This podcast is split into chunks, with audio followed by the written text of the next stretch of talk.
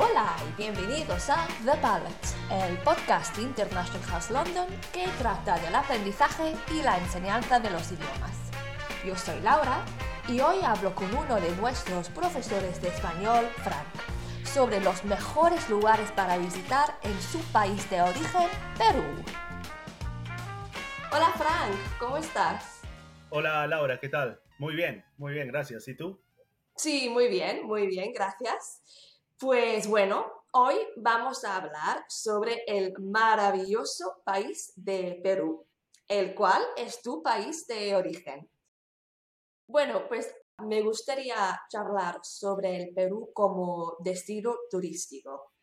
A ver, Mm, muchas personas sueñan con visitar el país y es bastante conocida como, a ver, conocido para el turismo cultural, el turismo de la cultura. sí. Eh, uno de los sitios más emblemáticos, claro, es Machu Picchu. ¿Qué nos puedes contar sobre ese lugar tan famoso? Pues Machu Picchu eh, es un lugar impresionante. Yo pensaba, eh, yo he estado en Machu Picchu más de una vez, y yo pensaba que Machu Picchu eh, pues era, era un templo religioso, ¿no? Pero, pero, pero no lo es, no es un templo religioso. Eh, Machu Picchu, lo que se conoce de Machu Picchu es que son unas ruinas, ¿no? Que un, em, un arqueólogo norteamericano la descubrió en 1911, ¿no? Porque él había escuchado que los incas tenían una ciudad desconocida, ¿no? Entonces, eh, lo que sé de Machu Picchu es que Machu Picchu eh, era una pequeña ciudad que, que funcionaba como un centro administrativo de, de los incas, ¿no? Entonces, eh, no es un templo religioso como pensaba, sino una, un centro administrativo. ¿Y por qué administrativo? Porque eh, uno tiene que pensar que el imperio de los incas era, era muy grande, ¿no? Abarcaba muchos países, Perú, Ecuador, Colombia, llegó hasta Chile y también llegó al norte de Argentina. Entonces, eh, entonces lo- los incas ya habían conquistado la costa, las montañas, ¿no? y necesitaban o querían llegar a la selva, a, a donde nunca llegaron, ¿no? Entonces, para eso necesitaban ciudades, digamos, estratégicas. Y Machu Picchu se encuentra geográficamente en un sitio estratégico, se encuentra entre los Andes y entre la selva, ¿no? Eh, es una ciudad que se encuentra más o menos a unos 2.000 metros de altura sobre el nivel del mar, ¿no? Eh, y está justo pues en lo que se conoce como eh, selva, ceja de selva, ¿no? ¿Qué cosa es una ceja de selva en Perú? Pues es, es, digamos, una selva que está entre las montañas, ¿no? Y la selva grande que uno conoce, ¿no? Eh, entonces está justo en el medio, ¿no? Y, y es estratégicamente es muy importante porque hay mucha vegetación, ¿no? Hay mucha lluvia, ¿no? Eh, pero no es tan, digamos, eh, inhóspita como la selva que uno encuentra más arriba, ¿no? En el Amazonas, ¿no? Entonces, eh, los incas eh, construyeron Machu Picchu porque les iba a servir. Para poder llegar más allá, a donde no llegaron, ¿no? Eh, entonces, eso, o sea, Machu Picchu, la- las ruinas de Machu Picchu muestran que los incas, a pesar de no tener escritura, una escritura como la de los europeos, el conocimiento de ingeniería, de arquitectura era muy avanzado, ¿no? Esas rocas están perfectamente talladas. Eh, y están eh, eh, construidas de tal manera que a pesar de que Perú es una zona sísmica con terremotos, estas piedras no se caen. Entonces los incas fueron personas muy inteligentes porque conocían muy bien su, su región, ¿no?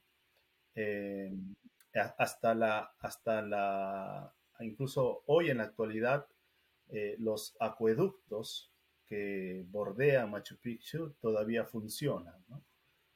Eh, es un lugar impresionante, impresionante.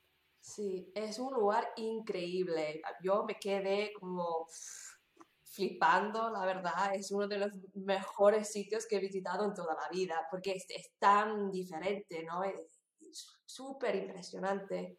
Pero tú, o sea, ¿por qué crees que todos los viajeros se enamoran de Machu Picchu? ¿Qué, qué tiene? ¿Qué hay? Pues yo creo que eh, porque es un lugar que, digamos, es un lugar muy místico, ¿no? Es un lugar muy místico. Eh, yo creo que la, la, ubicación geográfica también lo hace muy, mucho más interesante.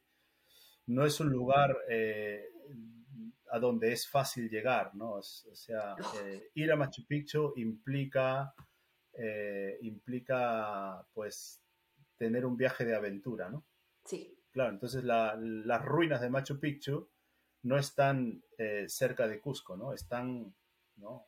Están lejos de Cusco. Uno tiene que llegar a Cusco, es verdad, y de Cusco, pues uno, algunos se van en tren hasta un pueblo que se llama Ollanta, Ollantaytambo.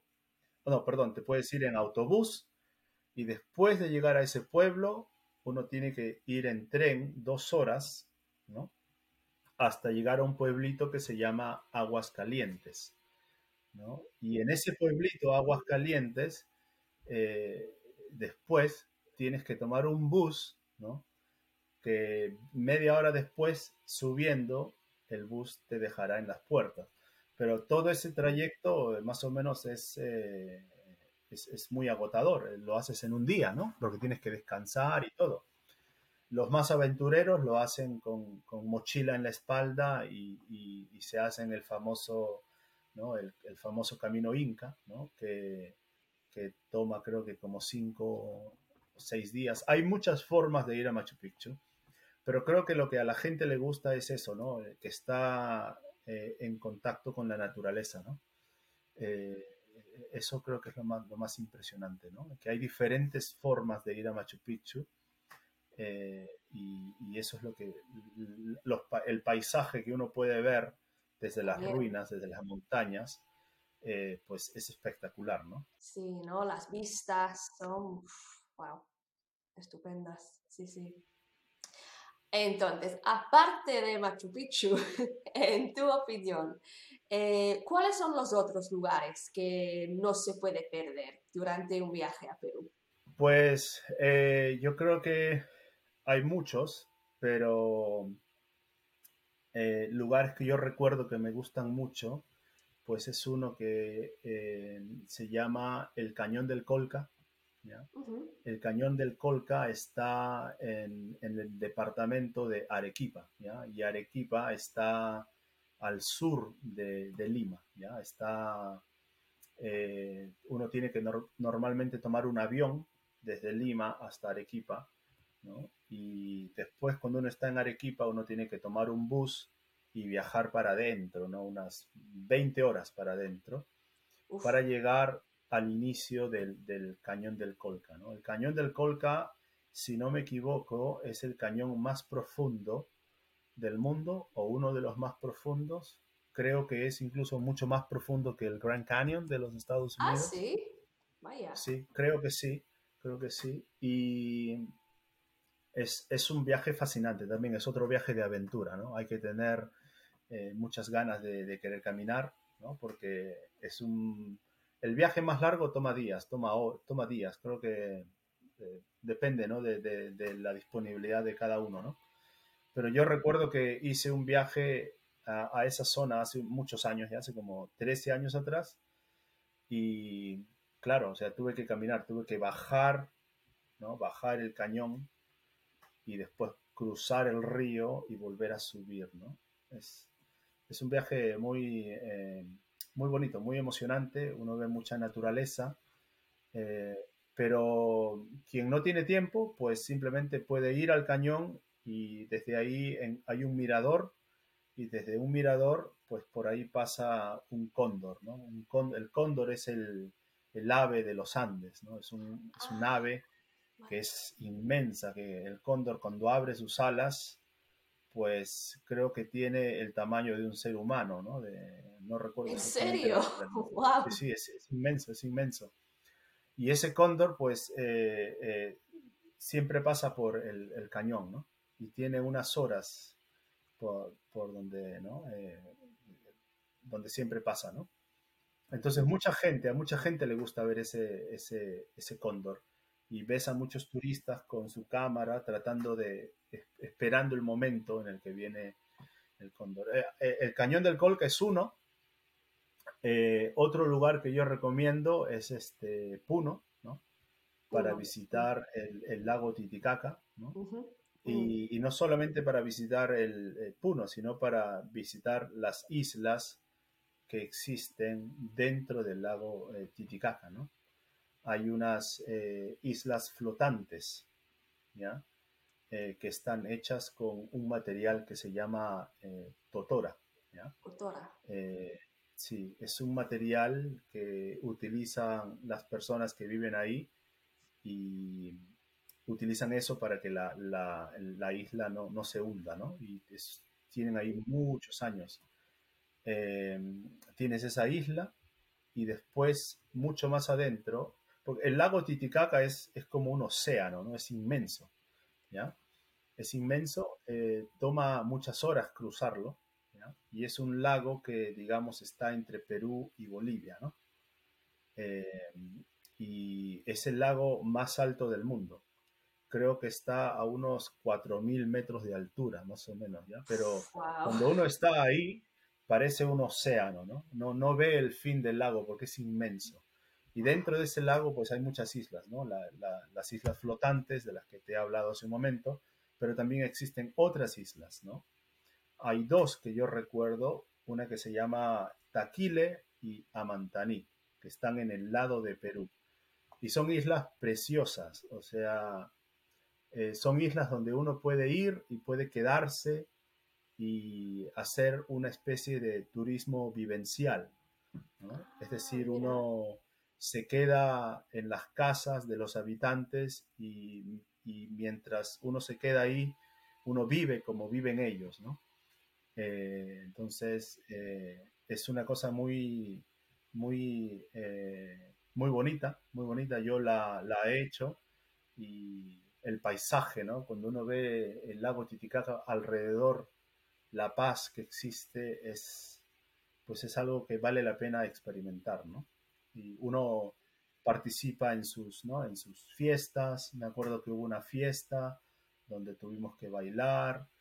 Em, y sí, ¿no? Eso, eso es lo que recuerdo de, ese lugar. Entonces yo recomendaría eh, el Cañón del Colca y las islas del lago Titicaca. Pero hay muchos más, hay, hay muchos otros lugares más. ¿eh? Sí, imagino que sí. Bueno, es un país muy grande, ¿no? Así que imagino que hay un montón de lugares diferentes para, para visitar. Sí, muchos lugares por ahí. Sí. A ver, eh, Perú creo que tiene un clima bastante diferente, ¿no? al clima que tenemos aquí en Londres. Y también parece que tiene muchos eventos, festivales, fiestas diferentes.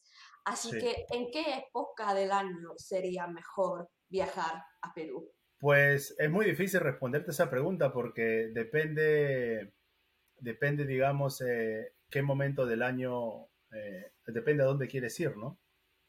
Eh, yo creo que si vas a para, para, tener una idea general de cómo es Perú, uno tiene que visitar pues diferentes zonas, ¿no? tienes que visitar la costa, las montañas y la selva. Y el clima en estas tres regiones eh, es diferente. Eh, em, por ejemplo, ¿no? Eh, mientras que en la costa es verano en, enero, en la, en la, sierra, en las montañas, es época de lluvia. Así que si yo solamente voy pensando visitar las playas de Lima y voy con ropa de verano en enero o febrero, y luego se me ocurre ir en ese mismo viaje a las montañas, pues me voy a morir de frío. Tendré que ir preparado, tendré que llevar en mi maleta ropa para ambas estaciones, ¿no? Mm. El clima en la selva es completamente diferente, es tropical durante todo el año, hace mucho calor, hay mucha lluvia, ¿no? Y también, o sea, de la misma manera, si en julio es, es época de sol en, en las montañas, ¿no? Es época de sol. Si uno va, si uno quiere ir a Perú, eh, si uno quiere ir a Machu Picchu, por ejemplo, en julio, pues hay buen clima en las montañas, pero en, Lima eh, hay mucho frío. Entonces, eh, el clima es muy variado, ¿no? Pero Lima, por ejemplo, una de las cosas que es muy interesante de Lima es que en Lima no, no llueve, ¿no? No llueve como llueve en, Londres, ¿no? Eh, y eso es porque la, la ubicación geográfica de Lima es también un poco especial, ¿no? Eh, por la corriente del Humboldt, ¿ya? La corriente del Humboldt es una corriente que afecta, ¿no? Eh, a Lima mm, y también la- las montañas, ¿no? Los Andes mm, bloquean, digamos, los climas que vienen de, de otras partes, ¿no? Entonces en Lima, pues eh, no nieva, no, no llueve, no hay aguaceros como hay aquí, mm. ¿no? Eh, existe una pequeña, una, una- una lluvia muy, muy ligera que nosotros le Mm, llamamos chirimiri, eh, ¿no? garúa. Ahí, ¿cómo eh, se creo que llama? garúa, ¿cómo le llaman en, en España? El, no Eh, me acuerdo, el chirimiri, creo. chirimiri, eso es, que, lo que yo siempre chirimiri, digo es chirimiri. Sí, Sí, el chirimiri. En Lima le llamamos la, la garúa, ¿no? la garúa. Eh, eh, la garúa, sí, y es una, pues, una lluvia muy ligera, ¿no? O sea, muy, que no, en realidad no te, no te empapa, ¿no? Sin Mm, embargo, sin embargo, por la ubicación geográfica de Lima, eh, la ciudad tiene un clima muy húmedo, muy húmedo, mm, eh, más o menos como el 90%, 95% de humedad. Entonces, eh, eso hace que haga mucho frío, ¿no? Eh, pero la temperatura mínima en Lima es 14 grados. Ah, Mucha gente piensa, ah, 14 grados no, entonces no hace frío, pero sí hace frío por la humedad, ¿no? Sí que es un frío diferente. Mm, Es un frío diferente, la humedad llega a 90, 95 grados, ¿no? Y en verano, en, en verano la temperatura máxima es eh, 35 grados, 34 grados, ¿no? Creo que en ese aspecto, eh, pues hay otras ciudades en América del Sur donde el, el verano es más fuerte, ¿no? Eh, Lima en ese aspecto no tiene un clima tropical eh, como en otras partes, ¿no? mm. Bueno, Sí, así que hay que viajar, hay que ir preparado, ¿no? Para un poco de todo. hay Depende del, del lugar, del- de la región, sí, sí, del paisaje también, porque cambia, cambia mucho, creo, en Perú. sí, sí, sí. Genial. Así que para alguien que quiere pasar 15 días viajando en Perú, ¿qué ruta aconsejarías para conocer lo mejor del país? Para conocer lo más representativo, en 15 días yo creo que uno debe eh, tener tiempo para, eh, pues, ir a, ir a Lima, estar un par de días en Lima. Lima vale la pena visitar, es una ciudad, mucha gente va a Lima, muchos turistas van a Lima, aterrizan y luego se van a Cusco, ¿no? Porque quieren ver Machu Picchu, obviamente, ¿no? Eso, está muy bien, pero, pero en Lima hay muchos lugares por visitar, así que creo que por lo menos mínimo eh, dos días o tres mm, eh, valen la pena eh, para, para ir a Lima. Y después uno debe irse a, a Cusco, ¿no? Y visitar la ciudad de Cusco, visitar la ciudad imperial, de lo que fue alguna vez la capital del imperio de los incas, eh, y también visitar Machu Picchu. Yo creo que esas dos, eh, ¿no? Eh, esas dos cosas, Cusco y Machu Picchu, mm, yo creo que uno lo puede hacer en cinco o seis días. Entonces ahí ya vas teniendo, ya tienes, si cuentas dos días en Lima, seis días en Cusco, tienes ocho días. Y después, pues puede uno ir a Puno, ¿no? Y visitar las, las, eh, las, las islas, ¿ya? De, que están en el Titicaca. Y ahí uno puede estar, pues, dos días, tres días, ¿no? Y de ahí uno puede ir a Arequipa y visitar el Colca, ¿no? El cañón del Colca, que te hablé hace un momento. Y ahí, pues, si uno no tiene mucho tiempo, eh, creo que uno puede solamente estar en el mirador y, y, después ya se regresa, ¿no? Entonces, yo creo que 15 días es un poco apretado, pero se puede, se puede, se puede hacer muchas cosas. Sí. Eso sí que sería un viaje fenomenal, ¿no? Un gran viaje. Bueno, pues muchísimas gracias, Frank. Yo creo que hemos aprendido un montón de, cosas hoy sobre Perú y su cultura, sus paisajes, su historia. Así que muchísimas gracias. Yo, bueno, me, me gustó mucho. No, gracias a ti más bien eh, por eh, darme la oportunidad de hablar un poquito de mi país, que es un país que obviamente amo, ¿no? Eh, y que obviamente me gustaría que todo el mundo que tiene la oportunidad mm. de visitar Perú pues lo haga y que pues eh, disfruten de la experiencia, que somos un país muy acogedor. ¿no? Yo creo que ahora todo el mundo va a estar buscando vuelos a Lima para ver cuándo, cuándo podrán visitar.